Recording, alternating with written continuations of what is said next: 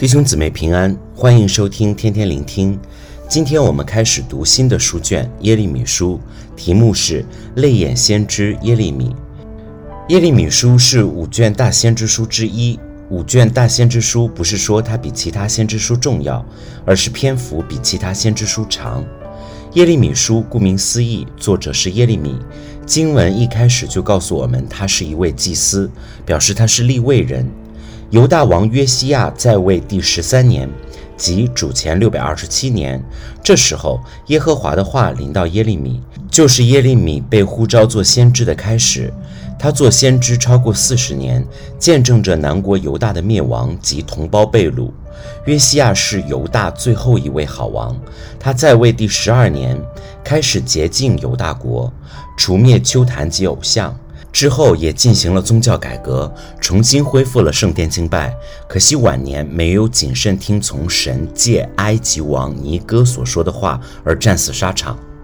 而接续他做王的几位犹大王，都是离弃神、行耶和华眼中所看为恶的事的王。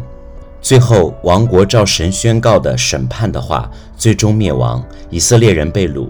耶利米就是在这样的环境下做先知。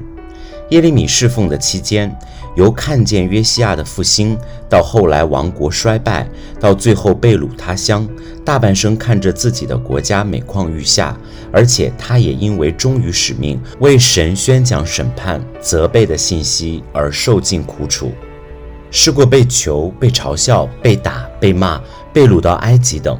侍奉多年，也不见自己的人民悔改，甚至看着自己的同胞面对神借自己所宣告的信息而面对审判，先知的心与神的心可说对齐。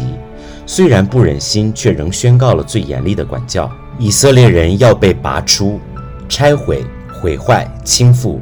可以想象，先知的心与神一样，为着自己的同胞，不知在多少个哀伤的夜晚，流下了多少男儿泪。他也写下了充满悲叹之情的耶利米哀歌，这样形容先知悲叹落泪的心情的圣经，可说是只有他所写的两卷书才可以看到。因此，耶利米又怎能不被称为泪眼先知？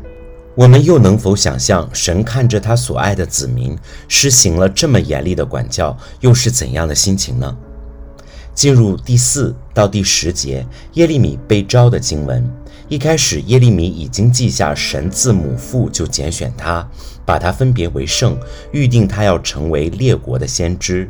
原文的语气让我们知道，耶利米对这样的呼召觉得惊奇，不可能，甚至以自己还年轻来推搪。但神鼓励耶利米不要怕，只要听命于他就可以。神应许会与他同在，在患难中也会拯救他。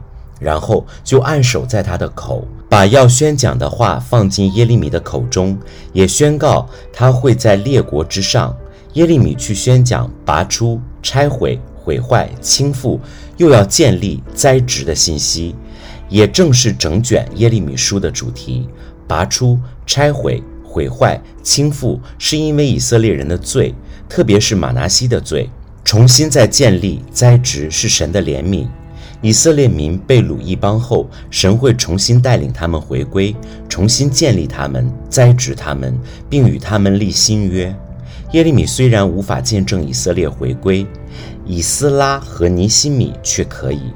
神的应许是不会落空的。之后更借着主耶稣十架的救恩与我们立新约，应验耶利米书三十一章三十三节的预言：“我要将我的律法放在他们里面，写在他们心上。”今天的经文让我们能够反思，我们看自己的眼光和神看我们的眼光是不一样的。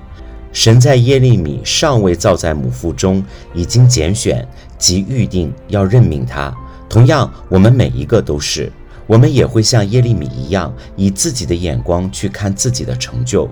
但神透过选召耶利米的经文告诉我们，他在我们尚未造在母腹中，已对我们有安排、有计划。我们如何回应及走进这个命定当中至为重要。可能我们也会觉得自己不够资格，但这只是我们自己的想法，并不是神的心意。神对耶利米说，也是对我们说：不要怕，我与你同在，要拯救你。弟兄姊妹，你相信吗？神在我们的生命中也会进行拔出、拆毁、毁坏、倾覆的工作，为要除去我们的软弱、疑惑、迷失和旧生命中一切拦阻我们走进神的心意中的东西。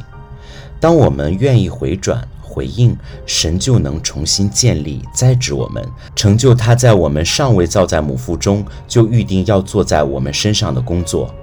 愿意今天耶利米书的开始，让我们先去反思我们生命中有哪些部分还没有交给神，以致我们仍被这旧生命所影响。愿意我们都完全敞开自己给神，旧的让神破碎拆毁。